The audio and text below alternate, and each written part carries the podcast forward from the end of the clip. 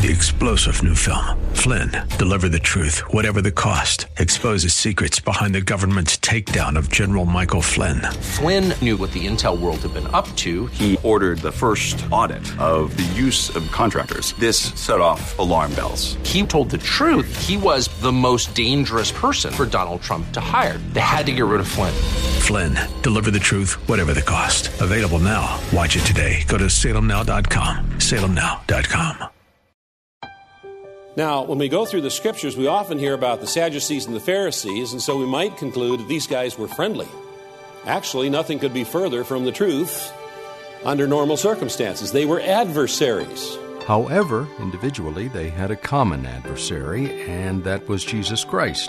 And we'll learn more about that adversarial role between the Pharisees and the Sadducees and Jesus Christ on today's edition of uh, Study Verse by Verse as Pastor Leighton Sheely from Church of the Highlands in San Bruno takes us through the uh, book of John. I think if you turn to the seventh chapter, you'll be able to easily follow along. Thanks for joining us today. I'm Mike Trout. And uh, our teacher is the senior pastor at Church of the Highlands. Details about the church are on the web at highlands.us. That's highlands.us. Uh, the Pharisees believed that the only way you could please God was by keeping all kinds of rules and regulations. And so that's how they lived their lives.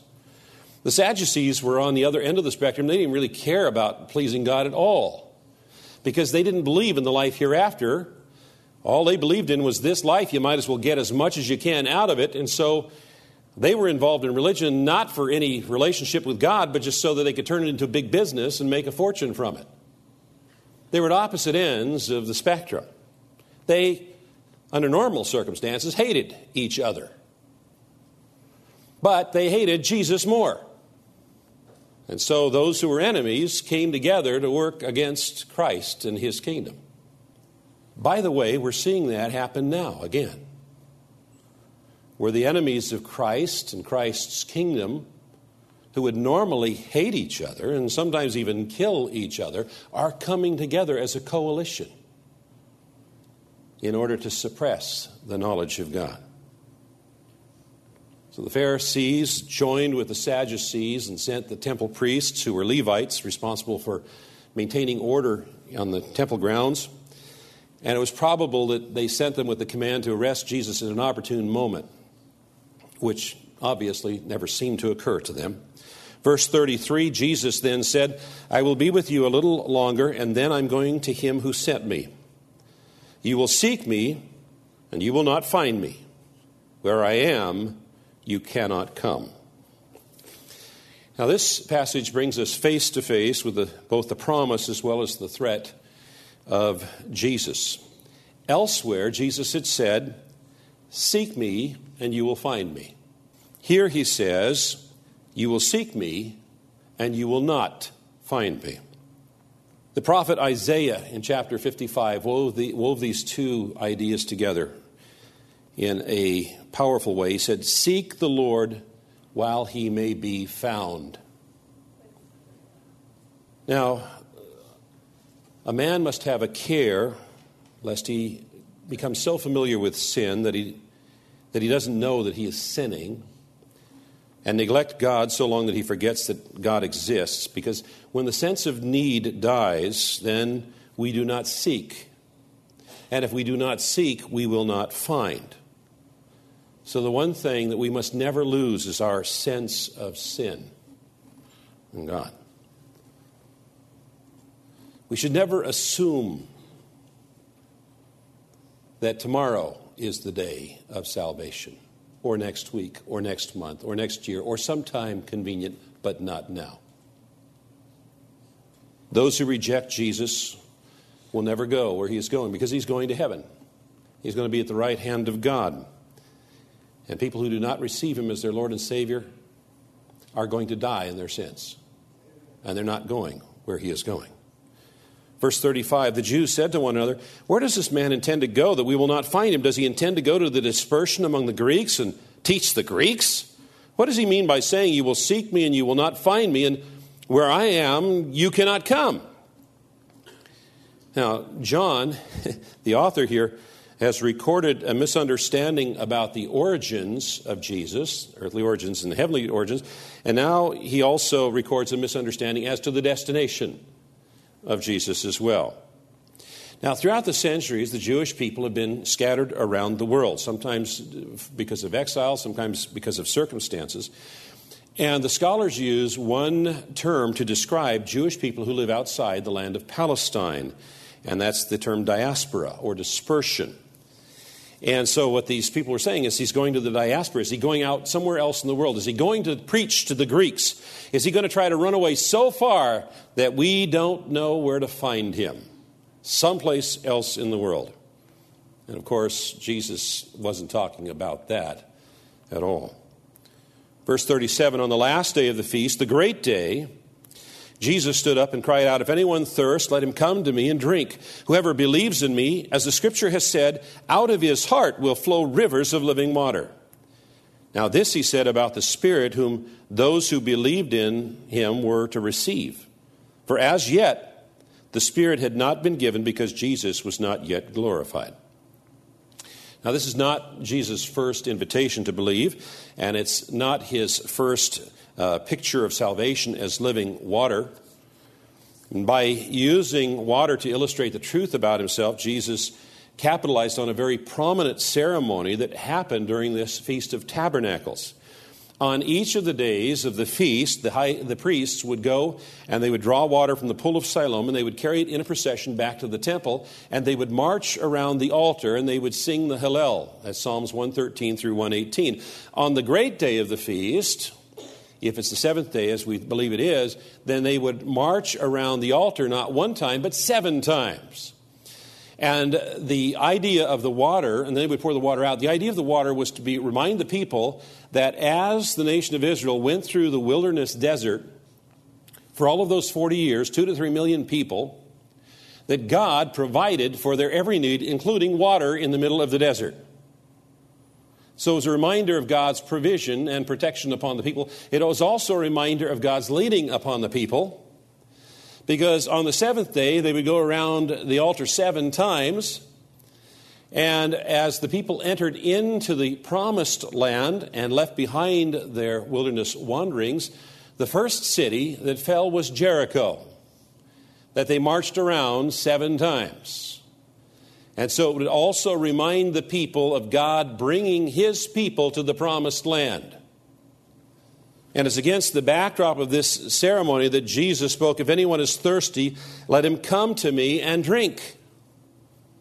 Jesus said, Blessed are those who hunger and thirst after righteousness. Righteousness is right standing before God, it's being able to stand before God. If anyone is thirsty, let him come to me and drink. If you want to be in right standing with God, come to me. I am your provider in the wilderness, and I will lead you to the promised land, which for us as believers is heaven. Now, God did not intend believers to be stagnant ponds. Jesus said, From he who believes in me, from his innermost being will flow rivers of living water. Believers are to be channels through which the rivers of living water are shared with others. Believers are not self centered. As we receive gifts from the Lord, we pass it on to others. We bring blessing to others. Now, you notice in verse 39, the word Spirit is capitalized. Whenever you see the word Spirit capitalized in the New Testament, it is a reference to the Holy Spirit the third person of the Trinity. In chapter 4, in his conversation with the Samaritan woman at the well, Jesus had referenced living water, but only here does he use that reference and explain it in terms of the Holy Spirit. Living water is not explained thus elsewhere, and so this explanation helps us understand passages like chapter 4 and other places. John, the author, the apostle, indicated Jesus spoke of the Spirit. Now, it's important for us to note that Jesus is not uh, suggesting here that the Holy Spirit was not present or active in the past because the scriptures tell us that God's Holy Spirit has been present and active in the past. Genesis 1 1, God created, the Spirit hovered. And there were certain men in the Old Testament that we might describe as being indwelt by the Holy Spirit. Othniel, Sam, uh, Samson, Saul, only a handful. But something spectacular happened on the day of Pentecost. Something new and dynamic. The Apostle Peter stood and announced, This is what was uttered through the prophet Joel. And in the last days it shall be, declares the Lord, that I will pour out my spirit on all flesh. And your sons and daughters shall prophesy, and your young men shall see visions, and your old men shall dream dreams. Even on my male servants and female servants, in those days I will pour out my spirit, and they shall prophesy. The last days there is a reference to the time between Jesus' first coming and his second coming. So on the day of Pentecost, the Holy Spirit was no longer limited to only certain select men, but was poured out upon all flesh, even male and female slaves and servants. Something spectacular happened on the day of Pentecost. Now, Jesus was not yet glorified, as referenced here, and that's a reference to his ascension into heavenly glory. And it was only after Jesus ascended that God sent the Holy Spirit and Acts chapter 2 took place. And since that time, all Christians, all believers, receive the Holy Spirit at the moment of salvation. Verse 40 When they heard these words, some of the people said, This really is the prophet.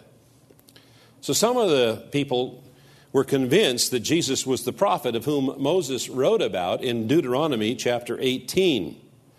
And some identified the prophet as a reference to the Messiah, and others as, as to a forerunner. Their knowledge may not have been complete, but they were convinced that Jesus was from God. And yet others had an even more clear understanding who Jesus was. They said, This is the Christ. Now, they had been intimidated into silence earlier, but now they proclaimed it loudly. Verse 41 Others said, This is the Christ. But some said, Is the Christ to come from Galilee? Has not the scripture said that the Christ comes from the offspring of David and comes from Bethlehem, the village where David was? And so there was a division among the people over him, and some of them wanted to arrest him, but no one laid hands on him. And today, people are still uncertain about who Jesus Christ is, or are angry at him, or think they know who he is, and yet have not studied the scripture, the Word of God. That's exactly what we do on this broadcast, or at least Pastor Layton helps us do verse by verse. And he's going specifically through the book of John in this particular series. If you've missed any of the past broadcasts, just check us out on the web at studyversebyverse.com. That's studyversebyverse.com. I'm Mike Trout. I hope you have a great rest of your day and can carve out enough time to join us again tomorrow, right at this same time when we'll open the Word of God with Pastor Leighton Sheely from Church of the Highlands in San Bruno and study verse by verse.